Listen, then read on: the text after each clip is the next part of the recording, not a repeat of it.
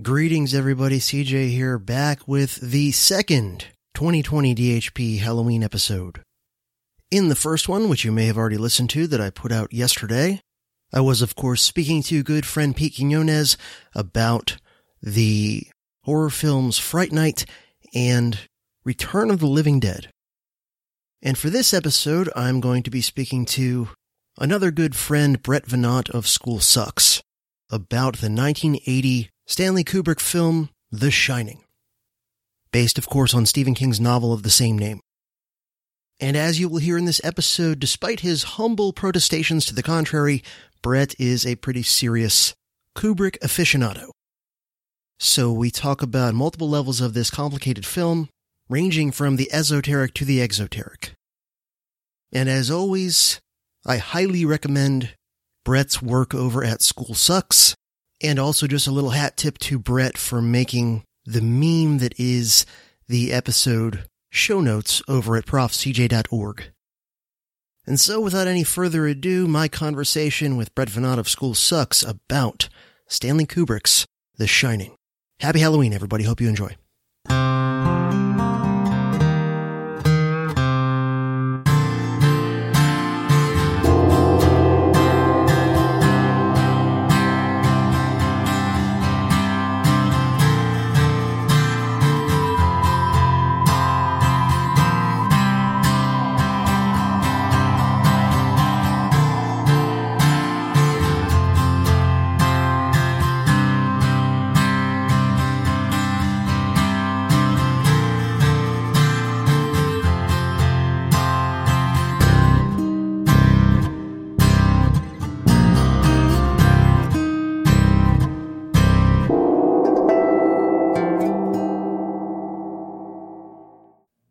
Brett, happy Halloween. A day Oh. early. Well, thanks for inviting me to celebrate it with you. Yes, well, you know, I've been wanting to do some sort of a movie discussion with you for a while because it's something that we both like to do, and um, we've just never, you know, done it simultaneously. And I know you're a real big Kubrick fan, so I thought this would be a great one to do for Halloween. Yeah, so I am a big Kubrick fan, and I always realize, like looking at analyses of his movies, that I am nowhere near the biggest Kubrick fan. Uh, Kubrick fandom exists on a spectrum that goes far beyond where I am. If people are here today for conclusive answers or interpretations about anything, I I'm probably going to disappoint them, but this is one of my uh, favorite discussions to have.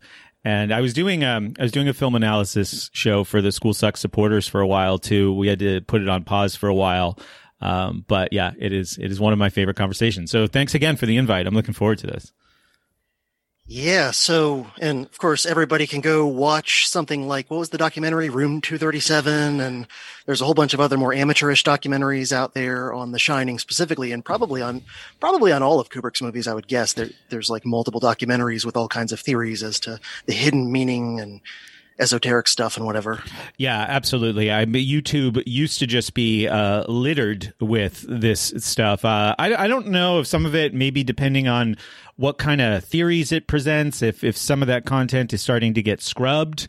Uh, certainly, I, I would imagine that a lot of it has moved behind the wall of age restriction. I've noticed actually that some of my videos that I never applied any age restriction to are now age restricted. So if you're not logged into YouTube, you can't see like uh, uh, some of the the more trolly like libertarian um, short videos that I made. They're they're age restricted now. So I'd assume that happened to a lot of the the content of people like Red Ice Radio or Jay Dyer or Jay Weidner or Rob. Uh, Ager, uh, who are the, the big names that I can think of that have done a lot of Kubrick analysis but you can probably still find plenty of stuff.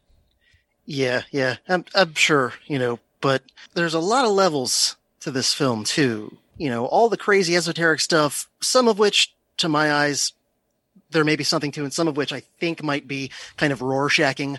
Um, maybe in some in some cases, you know, connecting dots that aren't really connected and that sort of stuff. Um, but but there's even just at, at the closer to the surface level, there's a lot going on in the movie.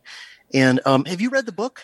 Uh, I have never read the book, but I have uh, the, the best I can do for you and your audience and my audience is I have read comparisons between the book and the movie, and that is, uh, I think, one of the most initially intriguing things about Kubrick's adaptation.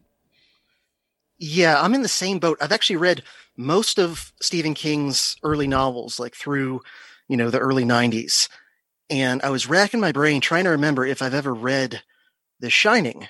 And for a while I was thinking, well, maybe I did back when I was like 12, you know, because that's, that's when I started reading. I was like 11, 11 or 12, started re- reading Stephen King. Mm. And I was like, maybe I read it way back then and I just don't remember it very well. I don't know. But I don't think I actually read it, which would make it one of the few of his from that era. Yeah, like you though, I, have looked up little articles and things on Wikipedia and whatever that kind of list the important divergences between the two and there's some interesting stuff there. Yeah it's interesting. This was actually like when i was in elementary school the this was a form of contraband basically was stephen king stephen king's books. So i remember like carrie christine uh, Pet Sematary was probably the most memorable one, but I don't think The Shining ever came across my little square desk uh, back then. So uh, I was I was familiar with Stephen King, but no encounters with this story. Uh, do you mind if we like we like set the stage with uh, just a little bit of background on Kubrick or, or some things that I think are important for people who might be like people might know of The Shining, maybe they've seen The Shining, but some people might not realize the amount of theorizing behind this film. Um, sure, go ahead. Yeah, so one of the things is th- that you can basically just engage with most of Kubrick's movies. There might be a few exceptions, but you can engage with his movies almost endlessly. The Shining 2001 and um, Eyes Wide Shut are probably the three best examples of these like really esoteric um, presentations that are are really open to uh, a variety of interpretations. And I would say that Kubrick knew by the late middle of his career, which was, you know, the, the late 70s, fans engaged in this practice of what is sometimes called immersive criticism, like when you see a movie 10, 50, 100 times. He knew people were doing this over analyzing of his films, looking for hidden meaning. This probably started uh, around uh, 2001, which was the first film that had a lot of like um, really like symbolism or things to look for, unclear meaning. He was a little bit more direct before uh, he made 2001, and then of course A Clockwork Orange, and and even you know Barry Lyndon has some interesting subtext too. So those were the three films that preceded The Shining in 1980. Kubrick knew his fans did this. He very likely knew that he was the subject of conspiracy theories um, at the time that he made The Shining, and uh, I think this is this is the thing that excite people about The Shining. And we did a show uh, on this uh, on School Sucks back in like 2012, I think. It was called "Did Stanley Kubrick Help NASA Fake the Moon Landing?" I sure hope so. There's an interesting thing that after he made 2001 in 1968, there's this kind of consistent theme that runs through all of his films, and I would describe it as like a drive for the protagonist or the the central figure, even if it's hard to make that person a protagonist, to ascend to what they see as a better group, a better group they do not belong to. So there's usually some kind of uh, initiation event, uh, an encounter, or maybe even just an, uh, an expressed or implied desire to belong to something higher or better and that desire and the pursuit of that desire is usually followed by a series of unpleasant discoveries and events. So if you look at um, all of the films that, and I can just do this really quickly, that followed uh, 2001, which was this turning point in his career, because if you look at before 2001, it's almost like the the main characters are trying to like break away from mores or or what's expected of them. Lolita is a good example of this. This this really exists in Doctor Strangelove. They're they're rebellious films. Spartacus, paths of glory are all the opposite of like somebody trying to belong to something they feel like they're supposed to belong to or or they're not good enough to belong to. But after 2001, you have the Clockwork Orange where Alex is like trying to, you know, through all of his his trials and these weird like mind control experiments, he's trying to be initiated into normal, polite and healthy society.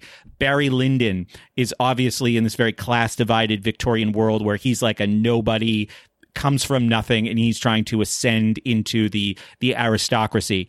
The the Shining, which we're going to talk about today, you have um, even though it's like very unclear what this world actually is, but it's it's stated early on in the film. All the best people have come to this place, and and Jack Nicholson is trying to maybe figure out how he belongs to this upper class scene that goes on in the the hotel. In Full Metal Jacket, you have the whole first the whole first half of the film, which is basically a film in itself about basic training to be initiated into the military, to be good enough to go fight in Vietnam. And then his final film, Eyes Wide Shut, you know, Tom Cruise, who who is in certainly the upper class and a very privileged place in society. He's a doctor, very wealthy doctor living in Manhattan, but he sees that there's this whole other layer that even though there's like this danger, he needs to satisfy this curiosity and see what's on the other sides of these gates that he doesn't have access to. So Kubrick is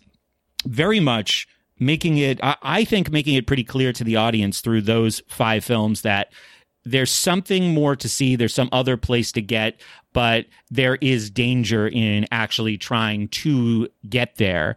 And I think that's a really uh, intriguing thing that appears in all of the movies that he made after 2001, which, as far as conspiracy theorists are concerned, is the most interesting, perhaps, turning point in his career. Wow. That was a heck of an intro. See, that's exactly why I wanted to talk to you about The Shining, uh, because even though you claim to, to not be a top level black Kubrick expert, you know, that was, that was the equivalent of just um, having Scott Horton cut loose on foreign policy. Thank you. That's a great compliment. okay, so he gets the Stephen King novel, and you know probably most people listening are familiar with the film or the book or both.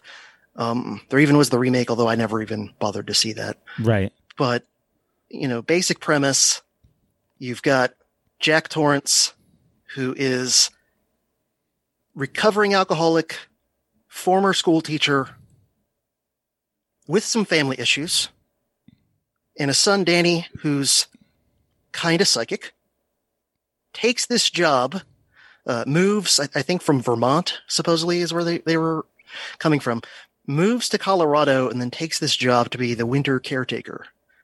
yeah. This big fancy old hotel. And hilarity ensues from there, I guess. yeah. But um do you have any any any thoughts or insights on like why why you think Kubrick may have uh, latched on to to the project like what what he maybe saw in the novel i think that- y- I don't know what he would have seen in the novel other than the best context that i can establish with the knowledge that i have his career throughout the 1970s was not particularly pleasant. Clockwork Orange was a film that, like, as far as like the guardians of polite society, especially in the UK, they kind of went to war against it and they tried to censor it.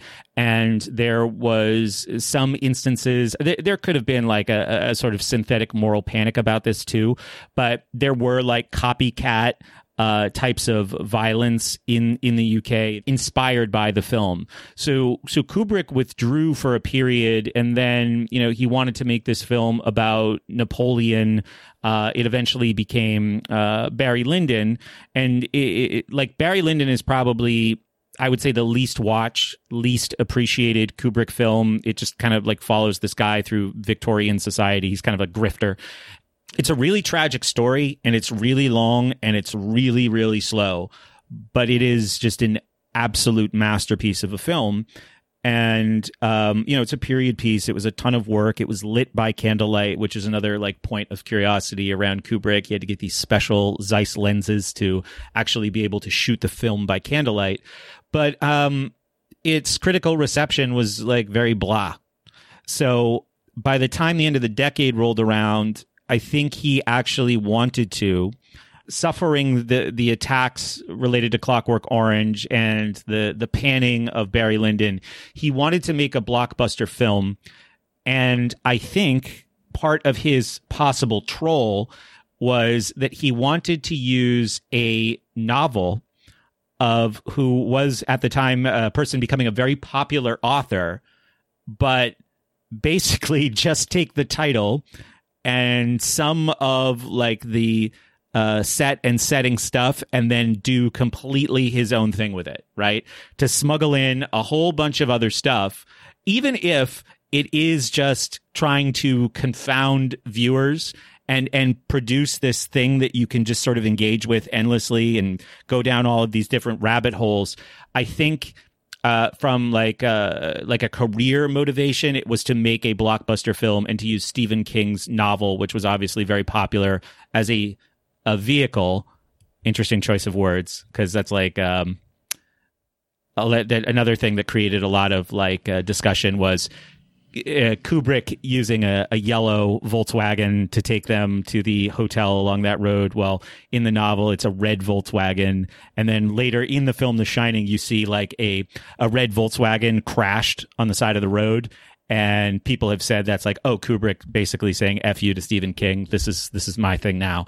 Uh, but he uses the shining as a vehicle to tell some other story that he wants to tell with the claim as far as the public is concerned that it's the movie version of this book you loved yeah and from what i've seen it seems like stephen king himself has had like many different feelings and statements and reactions over the years when asked about the film, and he's he said some things in interviews and whatever that are, um, you know, pretty negative about the film, and then other places he's said positive things. So it seems like he he has very uh, mixed mixed feelings that that perhaps also change over time as far as whether he likes the film or not. I, I, I it seems like because I I read through you know a number of Stephen King's comments on the film over the past few days, and it seems like when he's looking at it as just a a film adaptation of his novel, he doesn't like it because it's because there's you know so many divergences.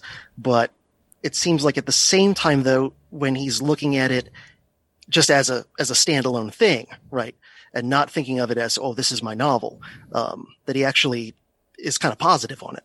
Mm-hmm. Yeah, uh, I, I can get that. I think maybe he like appreciates the feat uh, maybe in some way that he wouldn't even want to admit. By the way, I think he was behind the television adaptation, which which he saw as being like truer to his actual story. Um, but uh, like I said earlier, I think going through or, or at least understanding the departures are uh, like an entry point to maybe like being in a position to evaluate what Kubrick was was trying to do, even if you never come to anything conclusive. So I um I found this. Uh, I have a bunch of notes because we were going to do a whole series about Kubrick like five years ago. It never actually happened, but um, I, I, pulled a bunch of these like blogs that had had written about the film, and there was this one guy Johnny fifty three, and he just writes a little bit about comparing the movie to the novel. Can I just read uh, like a like a paragraph or, or so of this? Sure, go ahead. Yeah. He says, I can't think of any other movie where reading the source novel was so enlightening. Many writers skim the surface when trying to compare the novel with the movie and then simply give up. You absolutely cannot have a thorough understanding of Stanley Kubrick's The Shining without looking at what he did to Stephen King's story. Ignoring the novel is crazy. He didn't randomly alter things from the novel as many readers think, he inverted them in the novel, they're brought to the Overlook Hotel in a red Volkswagen, like I talked about, and have a yellow snowmobile up to the hotel. In the movie, they're brought to the Overlook in a yellow Volkswagen and have a red snowcat up to the hotel. They're also saved by a red snowcat. In the movie, Jack throws his yellow ball, and in the novel, Danny plays with his red ball. Stanley Kubrick didn't just change the colors, he inverted the colors. Uh, Stephen King uses in the novel for these major props look at once uh, look once at the Volkswagen in the opening credits of the movie. You'll never forget that yellow color. Ask anyone who's seen the film. Uh, they will be able to tell you what color the Volkswagen is. Ask anyone who's read the novel, and they probably won't. And he just goes on and on with all of these departures. And he says that Kubrick is being so deliberate, including the crashed red Volkswagen scene, that he wants the viewer of this film, who might have been very loyal and appreciative of King's novel, to know this is something different. Like almost imp- implanting in their subconscious, like, why would he change that? Like, I remember that from that didn't need to be changed. Why would it be the opposite? So he's in a lot of the things that he does in the film and even with like set design and like continuity like what appear to be continuity areas he's creating this unrest in the people who are who are watching the movie uh, and and again, like the movie is very very slow paced. Almost nothing that would scare you happens in the first forty five minutes, and I think the whole film is yeah. I mean, it's a fairly long film. It's like one hundred and forty minutes, but like the first forty five, there's it, Jack doesn't start to turn until about the forty five minute mark.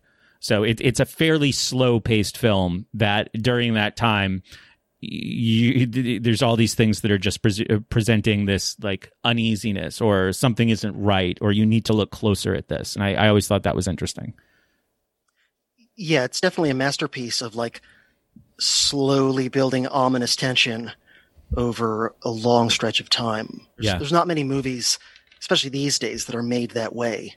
If someone was trying to make it today, they would probably go nuts earlier on with jump scares and CGI uh, ghosts and you know just kind of going for the cheap ADD sort of horror instead of that that slow tension. I, I have to say that the one thing that I'm not so sure that Jack Nicholson was the best choice for Jack Torrance. Mm-hmm. And, and the reason I say that is because he's Jack Nicholson. So he kind of seems crazy even in the beginning when he's not, you know, really saying or doing anything that's off the wall, but there's a, there's sort of a, a menace and a craziness to just Jack Nicholson a lot of the time in general. Yeah. He, he always seems a bit off. And so I, honestly, I, I felt like it, it might have been better to get an actor who is better able to just play it straight when he needs to, but then who can also, you know, do a good job being unhinged when that happens so that there would have been more of a like a real dramatic transition over the movie. Yeah, um, but it also it, it but it does the thing that I say that he's trying to do too, where it's like Jack Nicholson in this movie is an A-list actor, right? Stanley Kubrick was somebody who always liked to kind of like push people around, like eh, yeah, like if you see the behind the scenes, like Stanley Kubrick's daughter shot a bunch of behind the scenes footage of this movie. He is absolutely abusing Shelley Duvall. Like her hair was falling out. Uh, he was doing things to like deliberately scare her and cause her anxiety to get this performance from her. So he would do things like this that were, you know, kind of twisted. Like lots of people, aside from maybe like Kirk Douglas, I don't think a lot of people worked with him more than once Nicholson was a was an A list actor who could basically demand anything that he wanted. So yeah, it was an interesting choice to put this guy who you're also trying to establish his sanity at the beginning of the movie, but like he's just coming off one of the greatest roles of his career in One Flew Over the Cuckoo's Nest, where he's in a mental institution, right? So it's a very odd choice for somebody who wants to be like doesn't want to deal with divas and and wants to be very demanding and wants to shoot one scene a hundred times. Like picking an A list Academy Award nominee is it, it is probably like asking for trouble, but also the fact that Nicholson, yeah, he he's kind of a crazy guy uh, and had just recently played crazy roles. It's almost like when you see him present as like calm and normal at the beginning of this film, you're uneasy about the fact that this is not, it's not staying this way, even if you've never read the book. Yeah, I mean, he, he sort of reminds me a little bit of Nicolas Cage in the sense that he's not good at playing not crazy. You know, right, yeah. He, like the the more he tries to pretend he's totally normal and sane, the more the more unconvincing it is in a way. Um, right. But in in terms of you know just sort of the, the nuts and bolts, right? We've got Jack Nicholson as Jack Torrance, as, as we've mentioned. Shelley Duvall as his wife, Wendy. You mentioned her before. Danny Lloyd as Danny Torrance. It's interesting that, um, that Jack plays Jack and Danny plays Danny, right? I mean, I'm assuming that's coincidence, but with Kubrick, I guess you never know for sure. Um, And then we've got Scatman Crothers, Yes. right? As as Dick Hallorann, the chef who also has The Shining, right? And who has that connection hmm with Danny. Yeah. What are your thoughts on Hallorann in the film, like as a character and and and what's going on there? The only and like I can't speak to the book because I know that like the, the the shining ability like more people possess it in the book, but it's limited to just this dialogue between Hallorann and Danny in the film. I think he's there to convey uh, meaning to Danny's experience that Danny couldn't have conveyed to the audience. But like that's kind of a just a stab at it because obviously Kubrick leaves so many things up to you know your um, imagination and like you're you're left to try and figure out so many things in this story that it's almost like if if you didn't get that uh, I I don't know that it would have made the movie any more abstruse than it already is but I, I think like that's that's the function that he at least serves in the in the narrative is to is to explain this to Danny. Right. The the thing that bothered me, and just rewatching this a couple of days ago, uh, for the first time in at least a few years. You know, I've seen it a bunch of times, like growing up and stuff, but it had probably been maybe even four or five years since the last time I watched the film. Yeah. And what what I thought about in regard to Hallorann is, and maybe it's different in the book, but I felt like in the movie, he's kind of useless, other than as you were saying, as like an exp- exposition, uh, you know, sort of a function. Right. Because if you look at all the the amount of time that during the film when it cuts away to him, right, vacationing in Florida, and him eventually getting reason to believe that things were were starting to go off the rails back at the Overlook, and him then you know cutting his trip short and taking a plane and you know driving the the snowcat out to the hotel in in in all the crazy weather and whatever to try and save the day. But he go he there's all this time spent on him doing all these extraordinary things to try and get to the Overlook. But he gets there, he's an old man by himself. Yeah. He's unarmed Yeah. and he walks into the place just kind of saying, "Hello, is anybody there?" and then almost immediately gets killed. Right. And I, I know in the novel, it's he, he gets like badly wounded, but doesn't get killed. I don't know if there's any more difference in the novel in terms of like, does he do anything useful? In other words, like he doesn't even really like slow Jack down right. for more than a handful of seconds. I don't know that something about that bugged me, and and maybe that was intentional. Maybe it was uh, like deliberately designed to give you some sort of a sense that oh, he's gonna, if not save the day, at least kind of help in some significant way. But he ends up being pretty useless. Yeah, it, it's interesting too that it, it relates to a lot of things, and and and I don't have a, a good answer to say like no, this is his use because the film is kind of a maze, right? There's a maze in the film. It's not in the book. The book has like um, hedge animals, like animals carved out of the hedges that move around. But in the movie, it's this hedge maze. So, right, we have a maze. Um, the hotel is kind of a maze. One thing that people have pointed out is that, like, spatially, the hotel doesn't make any sense. Um, you know, Jack Nicholson walks in for his interview at the beginning of the film. He makes a left turn into what looks like the middle of the hotel. He goes into a room and there's a window there where you can see the outside.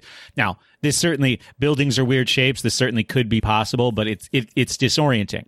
Uh, things move around. Like there's there's furniture and rugs. There's like a bearskin rug that disappears and reappears a couple of times in a scene. These are not mistakes that Kubrick would typically make. There's furniture behind Jack in certain scenes that disappear and, and reappear. So you have this like maze, confusion, disorientation, and like one thing about mazes is they have dead ends right? So you you're taken somewhere with somebody and then it's just like an axe to the chest with no resolution and no further revelation about what they are. And th- this kind of relates to opening a door to some of the other uh, strange theories about uh, the film's meaning. There's this character named bill watson. Nobody knows who i'm talking about. Do you know who bill watson is? No. Right. He's in the film in a couple of different scenes. in a couple of different, like clean but uninteresting outfits. At the beginning, when Jack has his interview, Ullman, the guy who uh, I guess is the administrator at the hotel, he's dressed in like red, white, and blue, and he's got that kind of fluffy hair. He's the guy who interviews Jack for the job initially. Uh, at the beginning of the interview, he says to his secretary, "Send in Bill Watson." And this other guy just comes in, and uh, Ullman says, "This is Jack. He's going to be, uh, he's you know, he's here about the caretaker job." And this Watson guy goes, "Oh," and he sits there for the interview and doesn't say anything. And then when they come back for the orientation, Jack comes back to the hotel with his wife and, and their son, and they're being walked around. This Watson guy is there too, not saying anything. But it's kind of like, what is this guy doing? What is he for? He's there for some reason at the very least to lead you down some path or make you think about something or to do something because even though um, Dick Hallorann is a dead end. He he accomplishes something. He serves a purpose in the film. So who is this Watson guy?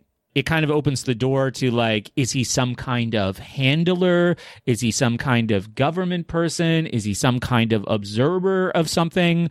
Uh, but that's all just uh, basically, uh, you know, left for investigation as to what he's doing.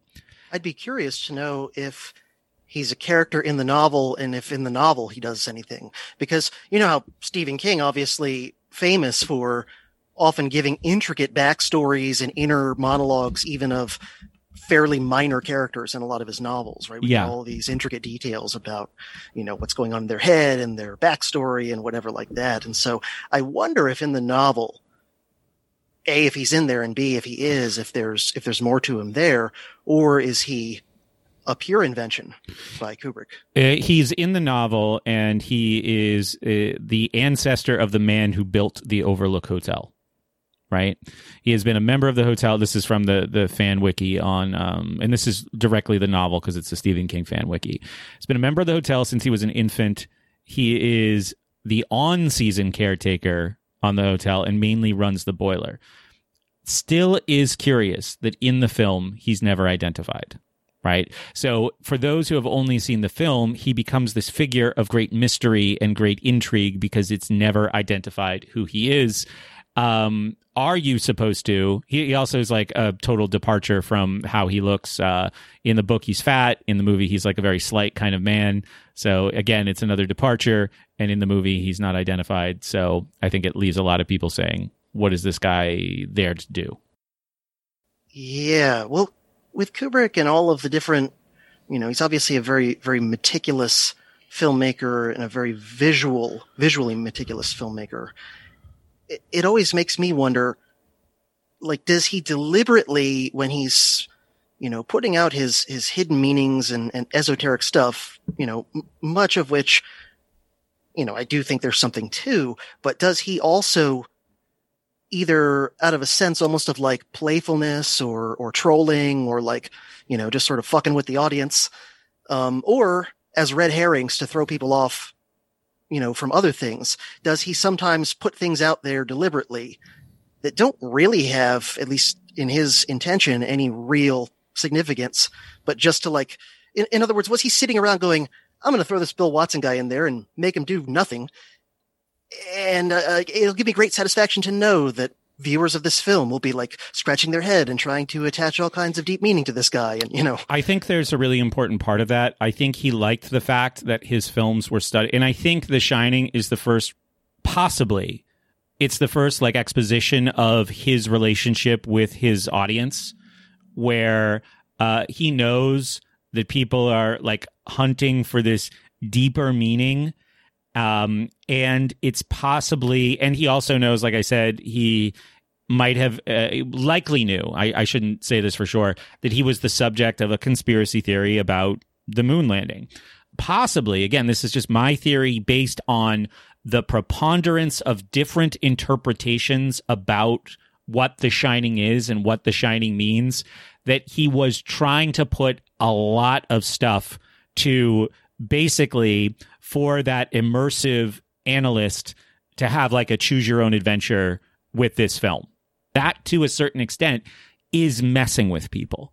I don't know if the film like coalesces like in all these different weird things, if it all coalesces into like a singular meaning, I think it's kind of like what do you what scares you the most um, about what might be true, and maybe you can find it in this film. I think that's part of it. So, so to some degree, he he almost might be deliberately making some amount of the film anyway, almost kind of like a film version of a Rorschach inkblot. I think so. Then, yeah, that then people will kind of map onto it what they want to see. Right. So, so one of the things I learned about from my friend who I did a, the the film analysis show for a while, and he worked in in, in filmmaking, was the language. Like the the a filmmaker will build basically a visual grammar. Um, often in films that you're supposed to kind of like refer back to in a way to like immediately achieve understanding of something. Like it's a bridge between the filmmaker and the viewer that we're going to make by showing you something early on in the film as uh you know establishing it, that this is the visual language of the film.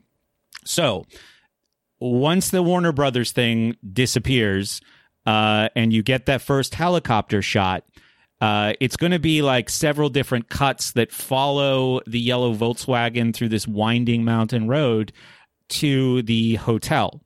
But before you see the Volkswagen, it's a long um, helicopter shot over a lake where the lake is like perfectly mirroring the surrounding landscape and like in in in the like the first few uh frames or the first not the first few frames first few seconds there's a little island in the lake that's like perfectly reflected that makes it even more clear that the lake is a mirror right? The lake perfectly mirrors the landscape. So just check back with that idea as the film goes on.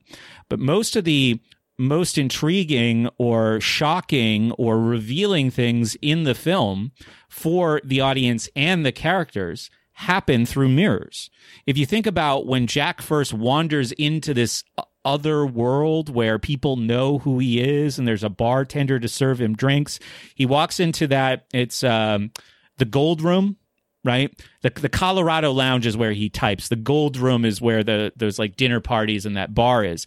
He walks up and he sits down um, at an empty bar with no liquor in it, and he starts talking to himself in a mirror, and then that whole other world appears. Uh, mirrors are used in the the bathroom scene where he's talking to Grady, who he was told was the former um, caretaker. Uh, Danny obviously probably the most iconic scene in the entire film where Danny writes red rum on the door. It's not revealed what it is until Shelley Duvall sees it in a mirror. So, like, so much of the revelation in the film is done through mirrors. So, whether that is like Kubrick's opening shot of the Mirror Lake is just saying, hey, mirrors are a thing here. That's part of the visual language of this film, or this film is a mirror right? Which kind of serves as what I was saying is like, hey, scared people who came to see this horror film, you'll find the things uh, you're afraid of by watching it. You'll find the things that trouble you in it. So, if we wanted to just like go through a few of the the popular uh, themes people have, or the popular theories uh, it, it's somehow a metaphor of the Holocaust. It's about demonic possession. It's about mind control. It's about the uh, it's about economic collapse through the abandonment of the gold standard. It's about um, and just to, to kind of like generalize the Apollo hoax one. It's about distrusting your government. So it gives you all these diff- uh, different opportunities to like cash in uh, as a as a paranoid viewer on things you might be afraid of but it's all there. It's a buffet, right? It's like yeah, uh, yeah. Well, and and another one is that's that's very you know common and popular is the idea that he's making various points about like the American conquest of the West and of Native Americans and all of that, right? You've got, I don't think there are any Native Americans depicted in the film, but, you know, famously, and this is almost like a cliche now, but the hotel is built on an Indian burial ground, right? And when they're giving the backstory, I think during Jack's interview for the job, they they mentioned that it's on an Indian burial ground and, and that there were even some attacks by Indians in the early 1900s because they were, you know, pissed off that these these white guys are building a hotel in their burial ground, right? And then there's there's obviously, as you know, there's many images, right, of like Native American art and you know other things like that at various points in the hotel. The Calumet so, uh, stuff in the in the dry goods uh, storage room. There's the right. Calumet with the Indian on it. Um, when he sits down at the bar, he says to the bartender, "White man's burden." For it's kind of hard to identify why. Yeah, that that's one of the weirdest lines that really jumped out to me. That you know I don't think I had noticed that that quick little line on previous viewings of the movie, but you know that's that's a poem that when I teach in history class the you know U.S. war against the Philippines, right, to take them over after the Spanish American War, um, I share with my students the white man's burden, right, because Kipling wrote that poem his audience was America. He was writing that to America, basically saying, come on, America, step up like the uh, British Empire and kind of between the two of us great Anglo-Saxon empires, we can really rule the world even better kind yeah. of thing. Yep. And so that definitely jumped out at, at, me watching the film recently. I was like, whoa, wait, what? Did I just hear that? That's, and it, and it seems out of place. Yeah, it does. And there's some weird Mayan symbolism too, like the the T, that really fat T in one of the uh, title posters where you kind of see the screaming It's like a yellow background, and then the the shining is in black, and the T in the is very big. Uh, that's a that's a Mayan symbol. So um, yeah, I mean, I think once you you give people an open door to start trying to find the things. It's like, could the film be that masterfully organized where it's like one time, one time I, Stanley Kubrick, am going to hit you over the head with some symbolism or or something that's going to like inspire your your curiosity or your suspicion about what's going on here and then you're going to go on a treasure hunt through this film finding all of these different uh, these different elements that back up uh, you know this this initial belief that you have that this is what the film is actually about. It was one of my criticisms of, you know, I remember watching like you know because back anybody can make a YouTube video. So I was watching some YouTube video about how it was, you know, his confession that he faked the moon landing. Now, obviously, you have this scene. I think it's about an hour into the film where Danny is playing on this carpet. The carpet pattern looks like a launch pad. He stands up. He's wearing a homemade Apollo 11 sweater. He walks to room 237, which they say it's Earth to the moon, 237,000 miles. It's about that. It, it's 238, but whatever. It wasn't the, it wasn't the room number in the book. Uh, he goes there and then he won't talk after. He won't talk to anybody after that. That's pretty hitting you over the head with something. But then like the the YouTube video that I was being critical of uh, a minute ago was just like look at these two doorways and how either side is in 11 that's for Apollo 11 it's kind of like forces the viewer into this hunt to find more of the things that they were looking for. Um, now, I'm I'm just doing a surface skim of that. Jay w- Weidner is his name. Uh, w E I D E N E R has done a lot of really good uh, work on this, uh, and he's also pointed out that like. Um, you know, Jack keeps obsessing about like the obligations that he has to these people uh, Danny Silence, Danny Sweater. Like he he has he has a lot of um, uh, evidence of this, and he says that the deviations from the book are kind of the clue to that's the thing you're supposed to look for. But um, you know that's that's one of uh, several theories. You know, the uh, did you did you look into like the the gold and the Federal Reserve angle on this? I saw something, a, a little reference to that somewhere, but it was one of those things I, I didn't have the time to follow up on and, and, dig more into that. I thought you would like this too, where this is all kind of like passed over in the film, but in the book, like the the scrapbook is a big thing, the overlooked scrapbook. And um, you know, they talk uh, during the tour about like all the best people came here. This is where the jet set came before that was even a thing. And the scrapbook has, um, you know, stories about like Wilson, the Fed, World War One, uh, he takes out cash in the gold room. He takes out cash, and Lloyd, the bartender, says, uh, "You know, Jack does this uh, to buy a drink." And the bartender says, "Your money is no good here." And then he says something like, "Orders from the house," and people have said, "You know, this is Colonel Edward Mandell House, who pressured Wilden, Wilson to um, to put the Federal Reserve in place. There's the picture at the end of the movie where Jack Nicholson is posing in this group photo from 1921, like Baphomet, and everybody says it's Woodrow Wilson standing right over his shoulder in the photo. Uh, have you seen that? No, no, no. Now, now I'll have to go back and and look at that that picture at the end again to see if I can I can spot it. So one I didn't even look for. As people are listening, if you have a, a safe way to do this, I mean, you can you can just uh, duck duck go image search uh, anything that we're talking about. But uh, CJ, I'm going to share a screen with you here, and we're just going to jump to that so we can take a look at it. Um, because I would I'd like to get your reaction. So uh, you should now be able to see the film and jumping into okay towards the last frame. So at the end of the film, it zooms in on this picture, and there's Jack Nicholson doing this Baphomet pose. And this guy behind him who is reaching out to grab his arm um, you know, this is pre Photoshop. This is the 70s this is made. So this is all airbrush to look a certain way, whatever this picture is, to put Jack Nicholson into it. They say that this guy reaching out to grab his arm is a young Woodrow Wilson. But uh, um, I I'm dubious of that. Yeah, I I am too. Uh, that does I, not look like him to me. But if you if you go through and you just look at um, it's just like there's so many different directions to go. Like like a lot of the uh, pictures that hang on the wall uh, behind him, especially as they uh, walk through the hotel. And I'm just uh, audio listeners jumping through the film and looking for some of this stuff now. There, there's definitely uh, a lot of things to pay attention to and things to look at a little more closely the um, the Indian symbolism or the Indian art is everywhere they, they, you know, I mean, at the beginning of the book, she's she's sitting there, or at the beginning of the movie, as Jack's getting uh, his interview done, and Wendy and uh, Danny are back at home. She's sitting there at the kitchen table reading Catcher in the Rye, which is like, you know, why?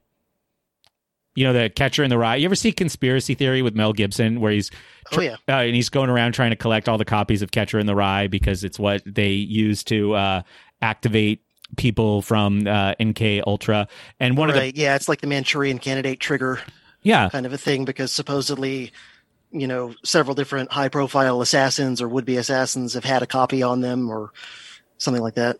Yeah. So I, I mean, there, there's uh, you can see in this frame if you look closely, the magazine that he's reading is Playgirl, uh, sitting on the table there. Interesting uh, choice. Sitting on the chair. So there's a, we and we can get to that too. This guy, this Watson in the background, who never really does anything. Uh, but there is also a scene when Danny is in the game room, and um, I'm actually just going to turn the volume down and let this play.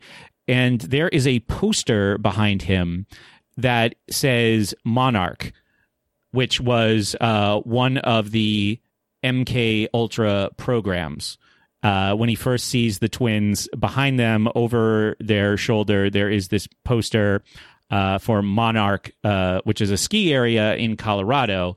But during the interview, Jack is told by the hotel administrator that there is no skiing in the area.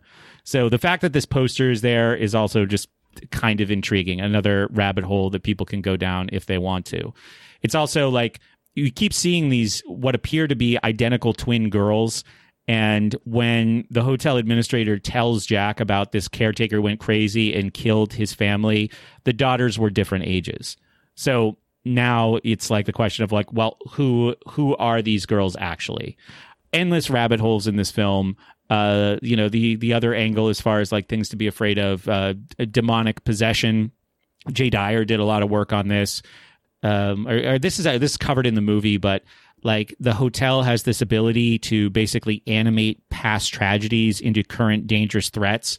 And the hotel because danny has this ability it's like trying to possess him but it fails. So it winds up possessing jack. But all of this is still a distraction from from some other kind of story that that kubrick is trying to get at but never really quite reveal.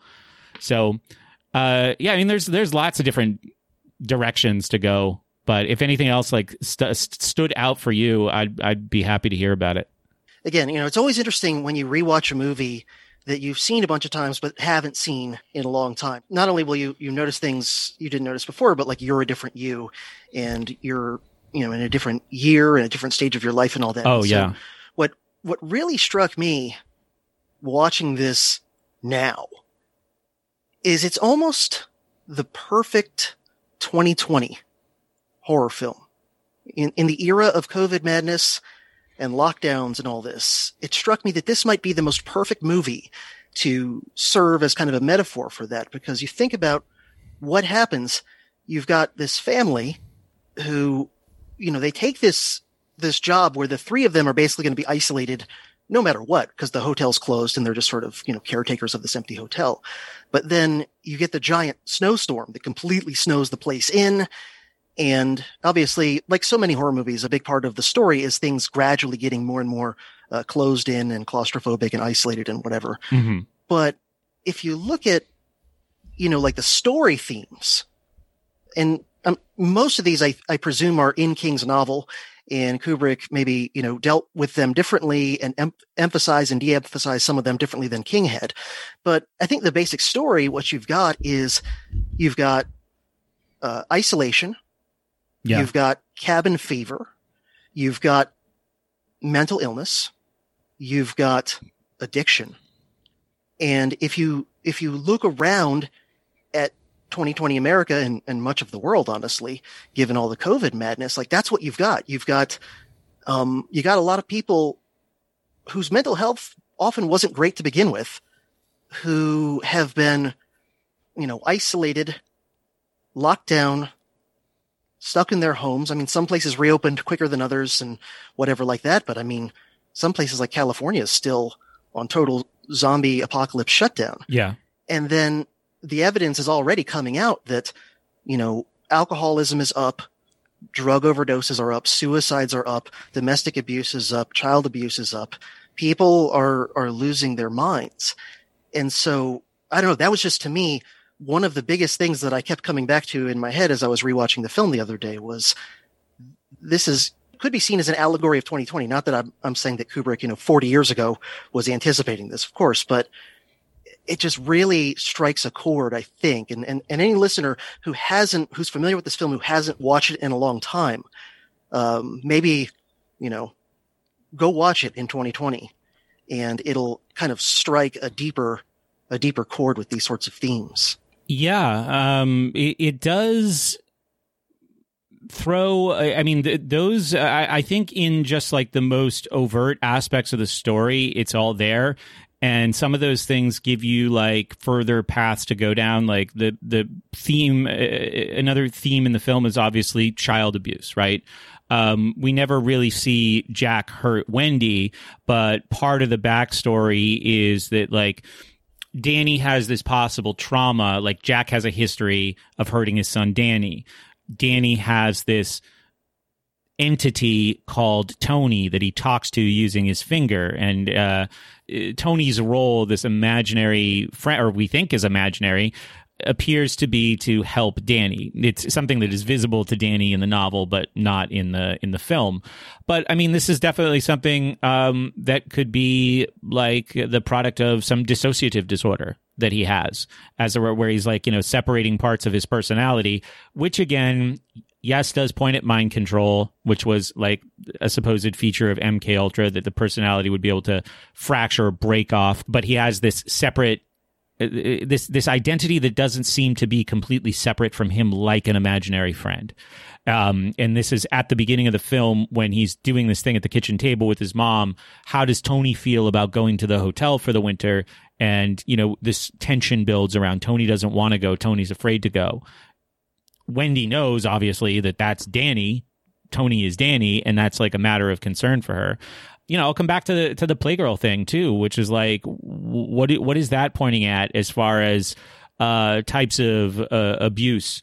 Um, I mean, not that you know, play a person reading Playgirl, but a man reading a magazine for women with naked men in it that, for some reason, is being displayed prominently in a hotel lobby where families are is bizarre.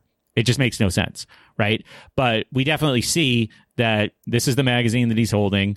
Uh, and he kind of puts it down in the chair, and nobody really acknowledges it. And again, you know, that takes us back to, in some ways, I think it, it opens doors to. Uh, the abuse thing is what opens the doors to mind control, and mind control opens doors to the occult. And maybe it is just this this endless cascade of doors opening to deeper and darker places. But yeah, I mean, I never when when we started talking about doing that, I never thought uh, about the the allegory uh, of this time that the movie actually is. And I was watching it. I was watching it this morning, and I look out the window, and it's it just we we're getting our first snow here as uh nice. as I'm getting like uh, to the end of the first act of the film. Yeah, I mean, a, a lot of people have been you know stuck in their home for X number of months with their family, and let's face it, a lot of people don't have great relationships with their families to begin with and you stick them, you know, isolated long enough to get cabin fever and whatever, and it's just a recipe for madness, is what I see. I, I, I see a, a good chunk of the country seems to be mentally ill on some level right now. Mm-hmm. And, you know, they're not all necessarily walking down the path of eventually trying to axe murder their their wife and child, but um, a few of them might be. And, you know, for me, I mean, I, I generally have a pretty good relationship with my wife and kids, and I like actually enjoy spending time with them. So for me, like that's one of the, been one of the least annoying parts of the lockdown. But yeah. Even so, you know, occasionally you get on each other's nerves or whatever. And you know, Florida's been reopened to a large degree for a while, so it's not it's not like we're still in full lockdown here or anything. But nonetheless, a lot of things are still closed or you know not not up and running, and you know we're not going out as much as we used to. And I could I could just see, you know, the somebody who maybe had more pre-existing mental issues than I do, and who maybe had more of a messed up relationship with their their wife and kids or whatever. I, I can just see how this is a perfect storm to um, cause them to go off the rails somehow, and and that, that's something that the movie and I would presume the book does really well. Although one of the things, um, as far as I understand it, is one of the differences of how the book versus the movie handles some of these themes is it seems like from what I've read that in the book there's a greater role for the alcoholism of Jack, whereas mm-hmm. in the film it's definitely there, right? They definitely they talk about it, they show it. There's the the scene with the bartender that obviously has a lot of significance to that, but it it sounds like from what I've read about differences between the, the movie and the book that in the book it's a bigger deal, and of course King himself struggling with alcohol and drug addiction at the time. Uh, so that, that makes sense. But I, I almost kind of wish that the, the movie had done more with that somehow. Um, because it's like this sort of perfect storm, right? Of this guy who's, who's clearly troubled, who's got, got an addiction problem. He had been, I think the film says only been, uh, sober for like four or five months, something like that before this happened. Yeah, so, like five or six. Yeah. Yeah. Yeah. Yeah. So, you know, not, not a real long time. And, and by the way, the sequel to this, I think it's Doctor Sleep that came yeah. out pretty recently. Mm-hmm. Overall, I I was pretty positive on that with with Ewan McGregor and all that. I, I thought it was mostly pretty good, and that definitely deals with with addiction to a greater extent as well because they've got you know Ewan McGregor as as grown up Danny, and one of the things I liked about Doctor Sleep is it did a great job, I think, of dealing with things like the long term effects of childhood trauma. Yeah right? Because Danny, grown up, is clearly very troubled and, you know, starts off the film extremely, uh, you know, alcoholic and all that stuff. And, um, I mean, there's so much going on in, in the film. It's already a pretty long film as it is. So, you know, I don't, I don't want to crap on it too much. I just, I just sort of felt like there, there could have been a bigger role played with the theme of kind of struggling with addiction than there is. I think maybe you have to kind of find it too, because one of the things that I thought was kind of this cruel irony or misdirect is that the film considering the setting that it's kind of bound to by the book right is as expansive as possible. The hotel is preposterously huge and kind of nonsensical in its layout. It is it itself a maze a labyrinth right? Um the things that could be lurking in the hotel that you're hinted towards looking for in the hotel. Uh, demonic possession. Who are these twins? Who is this corpse uh, uh, old woman in in the bathtub? What is this river of blood? If, so you go from the massive hotel and all of its potential horrors to the grounds that are, you know, basically endless to the landscapes that Kubrick uses to set the scene at the beginning of the film. You have all of this distance and expanse. And in the end, is it that it's just a problem that exists between a man's ears? Right? That's kind of the the irony or the misdirection of it. It's like here's a guy who's 6 months sober, who's put into a state of confinement and isolation and he slowly loses his mind. And the way Nicholson plays the part, you know, going from agitation to detachment to um, the inability to distinguish what's real. Uh, you know, the, the, when Danny c- comes back from room 237 and Jack has just had this nightmare in the Colorado room, and Wendy's like trying to comfort Jack, and Danny walks up and he won't talk, but he has this very clear mark on his neck and Wendy accuses, she said, You did this to him because who else would be there? And it's almost like, you know, Jack has this look on his face where he doesn't know if he did it or not. And here we are, you know, this is like almost halfway through the film, and he's lost his ability to distinguish between what's real and what isn't. And we only see that get, you know, more pronounced as as the film goes on. So it's kind of like Kubrick is creating this huge world for you to look in all of these different places for like what is the biggest threat to you when the truth is it's your sanity. And it's like when you don't take care of yourself and you don't communicate with the people around you uh, and you put yourself in some kind of uh, tense, uncomfortable, unfamiliar, isolated, confined situation, you go nuts. So it's a plenty scary enough movie on its own about the circumstances of both time and place uh, that would lead to a person who's kind of already on the edge and doesn't know it just losing his fucking mind, you know? And I mean, that's what you see. That's basically what you see. And it gets worse uh, throughout the film. So I don't know. I think that, you know, Kubrick, while his movies did often have these grand suggestions or things that you maybe should look for, uh, he also does a lot of really good like studies of characters, and I I think that is is very clear here too. But you're you're kind of led away in this weird irony. You're like led away from looking like we all are. Um, you know, we wake up to the world and we say, okay, we solve the problems of the world by projecting our energy and attention as far away from ourselves as we can. This is wildly popular right now, but I've been observing this um, you know, my whole political, uh, philosophical life. And, and, and I've done this, you know, uh, put energy and attention into things that were way beyond my control. And it's, it's almost like that's where Kubrick points us is away from the, the torture that might just be in Jack Torrance's head. I, I don't know. I think that's interesting that he creates this giant world for us to wander through. And Jack who were at the beginning of the film were supposed to be focused as like he's the central figure he just becomes another ghoul in this maze yeah i think that that's a good point and it makes me think of you know in horror movies there's usually it's one of two archetypes as far as like where the evil is. There's the horror film or novel or whatever where the evil is outside and that in which it's coming from within somehow.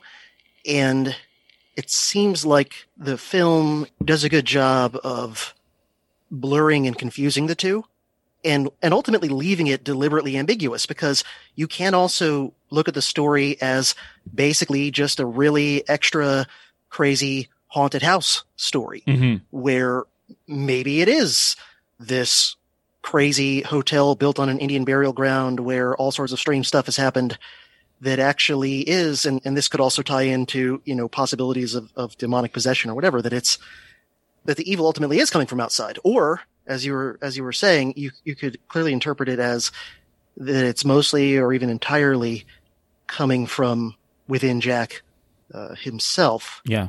Yeah. Which, yeah, I mean, I, I, I like the ambiguity there. And of course, there's so much um, ambiguous about this film, which is probably why it's it's so eerie, even though, you know, not, not that many really like big, crazy, scary things happen. Only, only a handful do.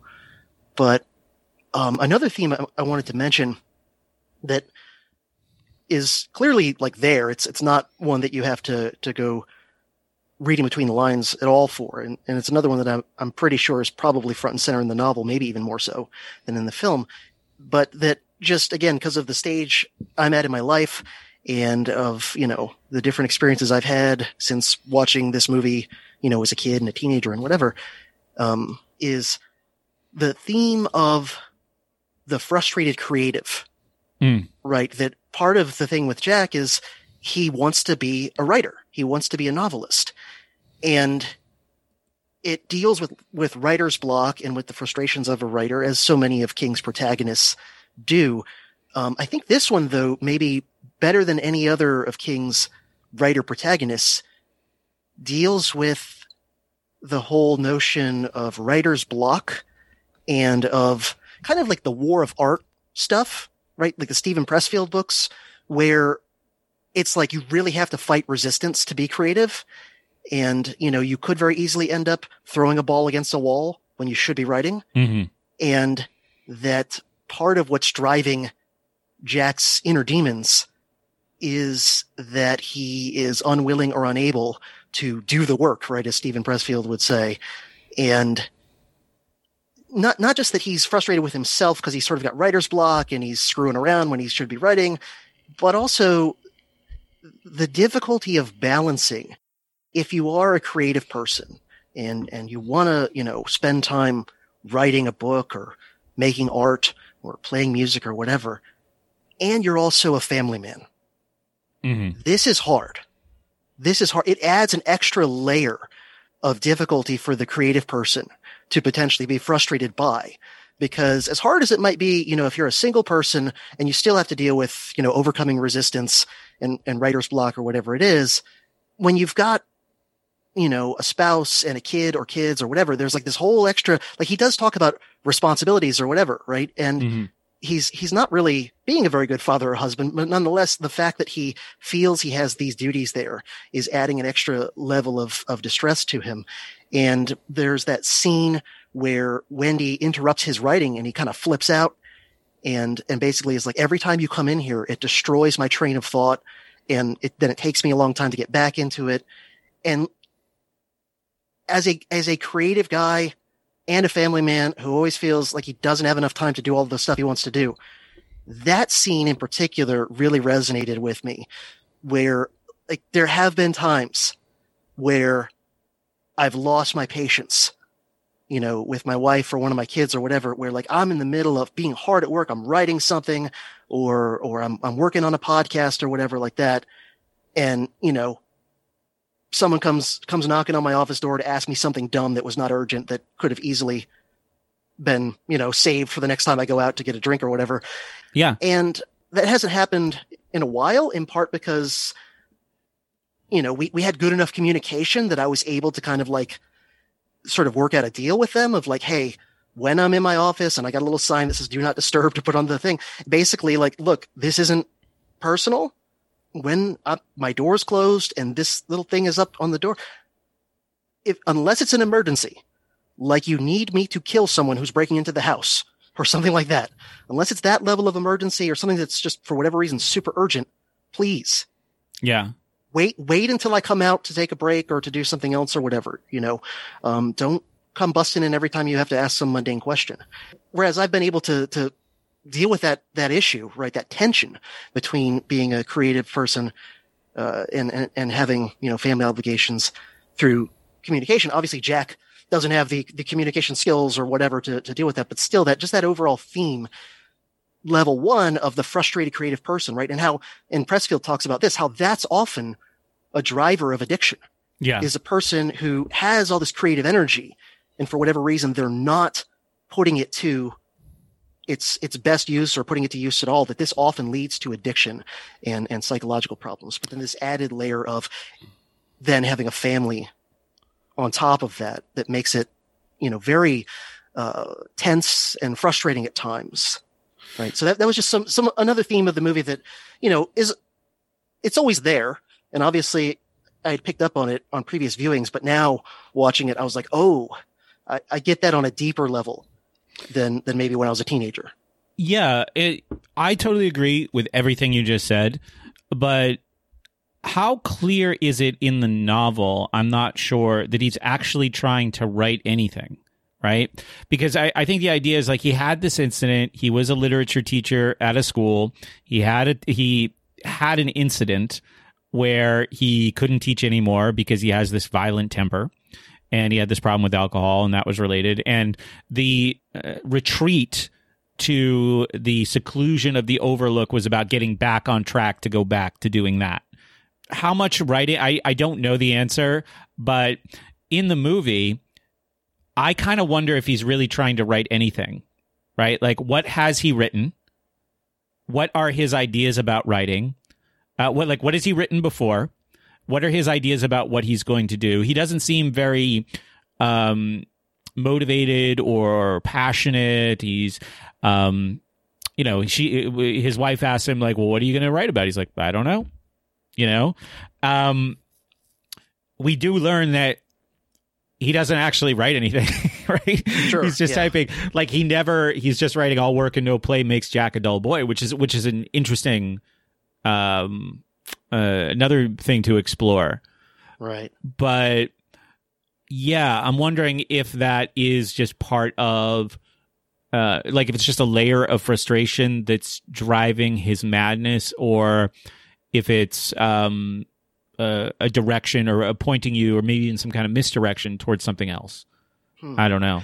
Or perhaps maybe the way to think about it with him is less that he's a frustrated creative person and more that perhaps uh, he really doesn't have creativity, mm-hmm. but he he wants to be creative, but he just simply lacks, you know, whatever inner spark leads to that. So in a way he's sort of banging his head against the wall, right? It's like the person who has no uh, no ear and no feel for music who just keeps at it. Yeah. And you know, after after ten years of lessons, they can kind of stumble through a half-assed, out of time Louie Louie. Yeah, yeah, yeah. Whereas another person after you know six months of lessons is is playing Jimi Hendrix. Yeah. And so so maybe that's that's where the frustration is coming from. Not that he actually has things to say, right? Things that he wants to write that he's unable to get out, but that maybe he has nothing to say at all.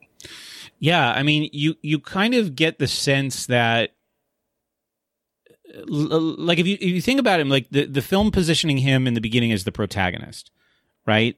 Um or then I guess you could you could argue that that it's Danny, but it's like you get nothing from either of them, right? You get absolutely nothing It's like I like this person. Like Jack's dialogue with other people including his own family is very awkward, it's stunted, it's abrupt you learn basically nothing about him. So it's kind of I think it's one of the reasons why he's um he's seen in the people who want to find other interpretations in this in this film even though like I I totally support all of the insights that we've both talked about here over the last uh, you know 20 minutes or so. He's just a vehicle to something. He's like an empty vessel, right? He's not likable. He's not interesting. He he doesn't draw the audience into um not root for him obviously, but like feel any kind of sorrow when he loses his mind. It's it's like I said, he just kind of recedes into the hotel as like another evil entity of many. So yeah, it's that's really curious. When I have time to read fiction again, I, I definitely do want to read The Shining now, and I wonder if in the novel he's a more sympathetic character in any way. If he has more redeeming qualities or charm or whatever like that that would be interesting to know. I do know and this is something i wanted to make sure to mention because I, I, feel like there's something something significant to it that i can't quite put my finger on that one of the many differences between the novel and the movie in the movie of course plot spoilers everybody for a 40 year old movie um, jack essentially dies. Yeah. And dies without ever having made any sort of amends or any kind of redemption or whatever in regards to his family. Whereas in the novel, my understanding is he kind of briefly wins back his, his sanity and his decency and basically allows Wendy and Danny to escape. And then he dies when the boiler blows up and yet still, though at the end, the hotel is standing, but he's dead. Yeah. Um, but but after having some amount of redemption, which is unusual for a Stephen King novel to end on a somewhat redemptive, upbeat note. I mean, the the hotel's still standing. Obviously, Wendy and, and Danny are traumatized, yeah. but but not only are they alive, but he actually had this somewhat redemptive. Jack had a redemptive moment before the end. Also, just a correction on something I think I said earlier. Dick Hallorann um, does like usher Wendy and Danny out of the hotel in the book. okay, so so he does actually play a more yeah, useful role. In, yeah. So Kubrick, Kubrick, it just dead ended him in the movie. Hmm. So, but you know, it, it wasn't the only character that was dead. The same, the the Bill Watson guy, who we get no explanation of who he is, is kind of dead ended as well. Where you're just kind of add this to the list of things that you're uneasy about, but you don't even know you're uneasy about, like to the, to the questions we haven't answered that we're not going to answer. That you know, I I, I mean, I I think the critical reception of the movie was not great because people were at the end of it just like, what the hell, you know. So there there was so many. It was like you know, it was like Lost in uh, two hours and twenty minutes. Not to, you know, that, that's kind of a, a harsh review of The Shining, but I think maybe that was the original critical interpretation. Is that it opened um, a lot of threads and it opened a lot of loops that it didn't close, right? But that is really what I think makes it such a like a masterful and interactive and mysterious kind of film. Is that Yeah, it does that? there's definitely a difference between a film that opens up a lot of loops that it doesn't close simply out of incompetence of the director or, you know, incompetence of the script writer or whatever like that versus if it's being deliberately done to kind of mess with people a bit. Yeah. And is the is the mirror thing like actually trying to point the audience to something, right? Like the film itself as a mirror. Like how 2001 A Space Odyssey, the monolith, the black monolith that is black and smooth and non-reflective is the exact same aspect ratio that the film was, you know, shot on, right? What is this thing? Is it like giving some kind of supra meaning to to what the what the film is even supposed to be? Like you know, people like Weidner said about uh, 2001. So I don't know, but uh, it's certainly interesting. And yeah, I agree that uh, watching the movie again for the first time, definitely a while. Uh, made me more interested in the novel and, and definitely made me interested in Doctor Sleep. And also, I stumbled across yesterday.